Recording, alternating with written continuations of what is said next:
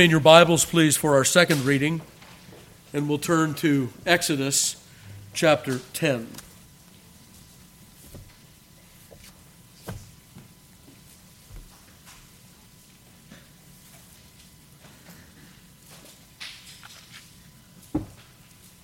Exodus chapter 10 and verse 1. Hear now the inerrant, infallible, and inspired Word of God. And the Lord said unto Moses, Go in unto Pharaoh, for I have hardened his heart and the heart of his servants, that I might show these my signs before him. And that thou mayest tell it, or tell in the ears of thy son and of thy son's son, what things I have wrought in Egypt, and my signs which I have done among them, that ye may know how that I am the Lord. And Moses and Aaron came in unto Pharaoh and said unto him, Thus saith the Lord God of the Hebrews How long wilt thou refuse to humble thyself before me? Let my people go that they may serve me. Else, if thou refuse to let my people go, behold, tomorrow I will bring the locusts into thy coast. And they shall cover the face of the earth, that one cannot be able to see the earth. And they shall eat the residue of that which is escaped which remaineth unto you from the hail, and shall eat every tree which groweth for you out of the field. And they shall fill thy houses, and the houses of all thy servants, and the houses of all the Egyptians, which neither thy fathers nor thy fathers' fathers have seen, since the day that they were upon the earth unto this day. And he turned himself and went out from Pharaoh. And Pharaoh's servants said unto him, How long shall this man be a snare unto us? Let the men go, that they may serve the Lord their God. Knowest thou yet, knowest thou not yet, that Egypt is destroyed? And Moses and Aaron were brought again unto Pharaoh, and he said unto them, Go, serve the Lord your God, but who are they that shall go? And Moses said, We will go with our young and with our old with our sons and with our daughters, with our flocks and with our herds will we go, for we must hold a feast unto the Lord. and he said unto them, Let the Lord be so with you as I will let you go, and your little ones. Look to it, for evil is before you. Not so. Go now, ye that are men, and serve the Lord, for that ye did, for that ye did desire and they were driven out from Pharaoh's presence. And the Lord said unto Moses, Stretch out thine hand over the land of Egypt for the locusts, that they may come up upon the land of Egypt and eat every herb of the land, even all that the hail hath left. And Moses stretched forth his rod over the land of Egypt, and the Lord brought an east wind upon all the land, upon the land all that day and all that night and when it was morning, the east wind brought the locusts. And the locusts went up over all the land of Egypt and rested in all the coasts of Egypt. Very grievous were they. Before them there were no such locusts as they, neither after them shall be such. For they covered the face of the whole earth, so that the land was darkened, and they did eat every herb of the land and all the fruit of the trees which the hail had left and there remained not any green thing in the trees or in the herbs of the field through all the land of Egypt. Then Pharaoh called for Moses and Aaron in haste, and he said, I have sinned against the Lord your God and against you. Now forgive, I pray thee, my sin only this once, and entreat the Lord your God that he may take away from me this death only. And he went out from Pharaoh and entreated the Lord, and the Lord turned a mighty strong west wind, which took away the locusts and cast them into the Red Sea, and there remained not one locust in all the coasts of Egypt. But the Lord hardened Pharaoh's heart, so that he would not let the children of Israel go. And the Lord said unto Moses, Stretch out thine hand toward heaven, that there may be darkness over the land of Egypt, even darkness which may be felt. And Moses stretched forth his hand toward heaven, and there was a thick darkness in all the land of Egypt three days. They saw not one another, neither rose any from his place for three days. But all the children of Israel had light in their dwellings. And Pharaoh called unto Moses and said, Go ye serve the Lord. Only let your flocks and your herds be stayed. Let your little ones also go with you. And Moses said, Thou must give us also sacrifices and burnt offerings, that we may sacrifice unto the Lord our God. Our cattle also shall go with us. There shall not an hoof be left behind, for thereof must we take to serve the Lord our God. And we know not with what we must serve the Lord until we come thither. But the Lord hardened Pharaoh's heart, and he would not let them go. And Pharaoh said unto him, Get thee from me, and take heed to thyself. See my face no more, for in that day thou seest my face, thou shalt die. And Moses said, Thou hast spoken well. I will see thy face again no more. May God add his blessing to the reading and hearing of his most holy word. All right, so we have another plague here. It is the plague of the locusts. Notice how it starts. Uh, Moses will draw near to God, and God will say, Bring him into his confidence. Here's why I've done these things to Pharaoh I want to give you a testimony to hang on to, to tell to your sons and your sons' sons.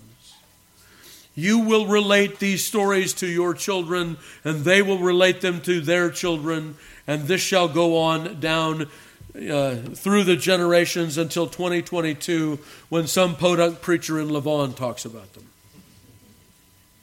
Isn't that amazing? We're still talking about this, aren't we? Why are we still talking about it? Because God has put it in His Word to encourage us and to strengthen us and to help us to remember that no weapon formed against the people of God will be able to stand. Right? So the Lord brings them into his confidence there at the beginning. So they came into Pharaoh in verse 3. And notice here now, it's how long wilt thou refuse to humble thyself before me? Let my people go that they may serve me. And so Pharaoh is commanded to humble himself in the sight of the Lord. Of course, we're all commanded to do that. But up to this time, Pharaoh has refused doing it.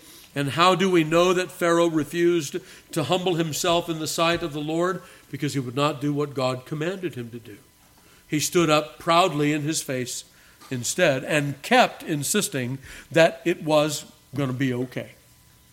If we could just get back to the status quo, if we just get back to normal here, right? There is no normal for Egypt anymore. Just like we said a couple of years back, there's no normal and if there could be, we wouldn't want to go back to that. God closed the visible church down because she was corrupt and she needed repentance. The status quo is the last thing that we should desire. Advancement, reformation, repentance, that's what we should desire. That's what Pharaoh should have desired, but he did not. And so, tomorrow, Moses says, I will bring the locusts. And he advertises what they will do and it is dire. Whatever was left from the hail, it'll be gone. You said to yourself, I can make it. There's still a little bit left. The barley and the wheat, they're still, or the rye and the wheat, they're still here. It's okay. We'll be all right. No, it won't be. There won't be any left, anything left. Whatever thing you think will protect you from the face of God's judgment, it will not be there when you need it most. This is what the Lord tells Pharaoh through Moses.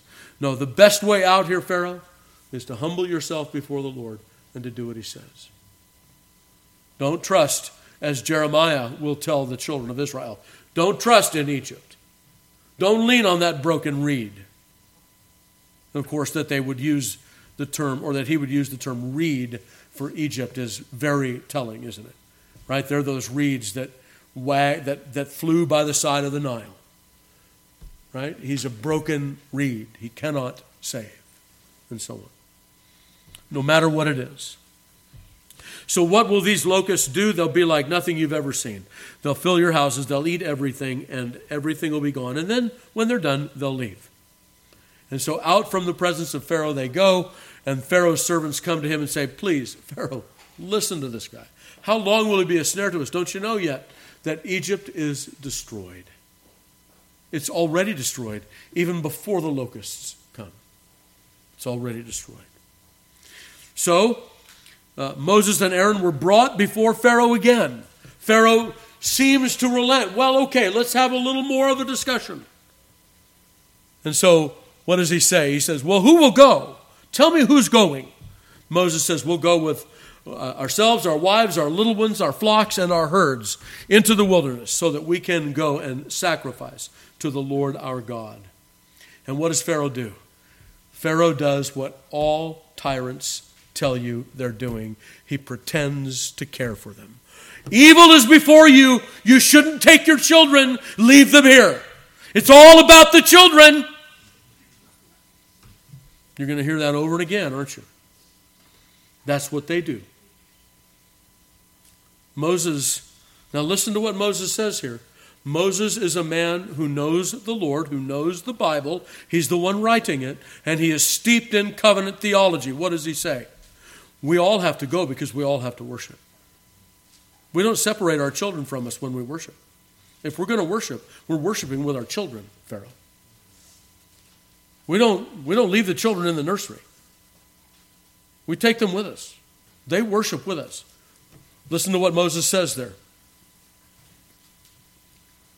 Not so, ye that are men go serve the Lord. And the Lord said, Well, wait a minute, maybe I went a little bit too far. Yeah. And Moses said, We will go with our young, with our old, with our sons, with our daughters, with our flocks, and with our herds we will go, for we must hold a feast unto the Lord. How do you hold a feast? How does, how does Moses know how to hold a feast to the Lord? What instruction has he received? It's us, our wives, and our children. It's nothing less than that. We worship covenantally in our families before the Lord. And so Moses, uh, or sorry, Pharaoh refused to, to let them go without their children. Some scholars will say, oh, well, you know, Pharaoh's strategy was you leave the children here, you'll be back. Well, that may have been Pharaoh's strategy, but Moses didn't respond like that. Moses responded by saying, if we're going to worship the Lord, we all have to do it. And so they go out from the presence of Pharaoh, and here come the locusts. And they are exactly as Moses said. They, it's like you can't see the ground for them. The ground is darkened with locusts, It's like the cricket infestation we had a few years back, but not nearly not nearly as bad as these locusts here. They eat up everything. They're in their houses, they're in everything. They're in their beds, they're just everywhere. And then, just as quickly as they came, they were gone. So that it might be known, like we said before, that this is indeed the finger of God. And it cannot be blamed on El Nino or some strange wind phenomenon or anything like that. So then Pharaoh calls for Moses in verse 16. He says, In haste, I've sinned against the Lord your God and against you. Now therefore forgive, I pray thee, this sin, only this sin once. In other words, this circumstance where I, where I rebelled and wouldn't let him go. And entreat the Lord your God that he may take away this, this death from me, this, you know, only this death, that, that he would provide a, a relenting of this judgment as I will let you go. And so the Lord turned away the locusts and he hardened Pharaoh's heart so that he would not let the children of Israel go. Now, verse 21. Remember how I said in the last chapter that there was this sign that Moses threw ashes in the air without ever speaking to Pharaoh. Remember that? There was no word spoken to Pharaoh.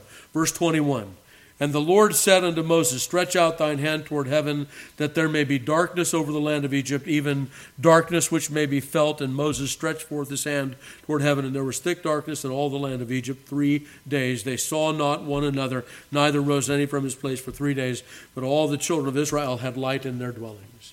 No word to Pharaoh. What is the Lord telling Pharaoh here? You're getting farther out on the edge. I'm not speaking to you now. That's not what you want. Right? And so now the, this plague comes without a word from Moses or Aaron. But notice Pharaoh's not fooled as to where it comes from because he calls Moses and Aaron. He knows this is from the Lord. He's got that guilt pressing on his conscience. He knows that this is from the Lord. This is what, what the apostle will describe in Hebrews 10 as that fearful looking for of judgment and consuming fire that shall devour the adversaries. His guilt is ever before him, it's all he can see. And so Pharaoh called unto Moses and said, Go, serve the Lord, let your flocks and herds be stayed, and your little ones also go with you. Now, notice what Moses says here. Very interesting. He says, Thou must give us also sacrifices and burnt offerings, that we may sacrifice unto the Lord our God. Our cattle shall also go with us. There shall not be an hoof left behind, for thereof we must take to serve the Lord our God. And we know not what we must serve the Lord or how we must serve the Lord until we come there. The Lord will tell us what to sacrifice to Him. So we're going to take all of our animals with us. We're not going to leave any behind. What if we leave behind the choice ones that God says He wants us to sacrifice? Then we won't be able to serve Him according to His command. Notice how Moses understands how to serve the Lord according to His command. When we get to where we're going, the Lord will make it known to us what animals He wants us to sacrifice. We must take our entire stock, not knowing what those animals are right now. And they all need to go with us. But the Lord hardened Pharaoh's heart, and he would not let them go. And then we have this very little man and yet tough talk kind of thing. Pharaoh says, Get out of here. The next time you see my face, you're going to die. You'll see my face no more, and if you see me, you'll die. Moses said, You've, you've said well that I will not see your face anymore. And that, beloved, should have shaken Pharaoh to the bottom of his sandals, that he wasn't going to hear any more from God through Moses. When the Lord stops talking to you, the hammer falls next. That Moses said to him, You're right, you won't hear from me again. Well, what that should have done was to shake him to his core. But it didn't, because his heart was like a stone. Right? Well, that's how the chapter ends. The next chapter begins with, And the Lord said to Moses, Yet one more plague, just one more. And so notice that as we have ratcheted up here in, in the intensity, not only in judgment, but in revelation. That in the last chapter we saw only a sign without a word. Now this time we have the, we have the plague without a word or a sign. And so the Lord is showing the pattern of his judgments as they increase. One of the things that he does is he turns his face away from a people that they will no longer hear his word. And when the Lord closes down the revelation, well, that's the time you batten down the hatches because judgment is about to fall. Right? Okay, thus ends the reading. Let's stand.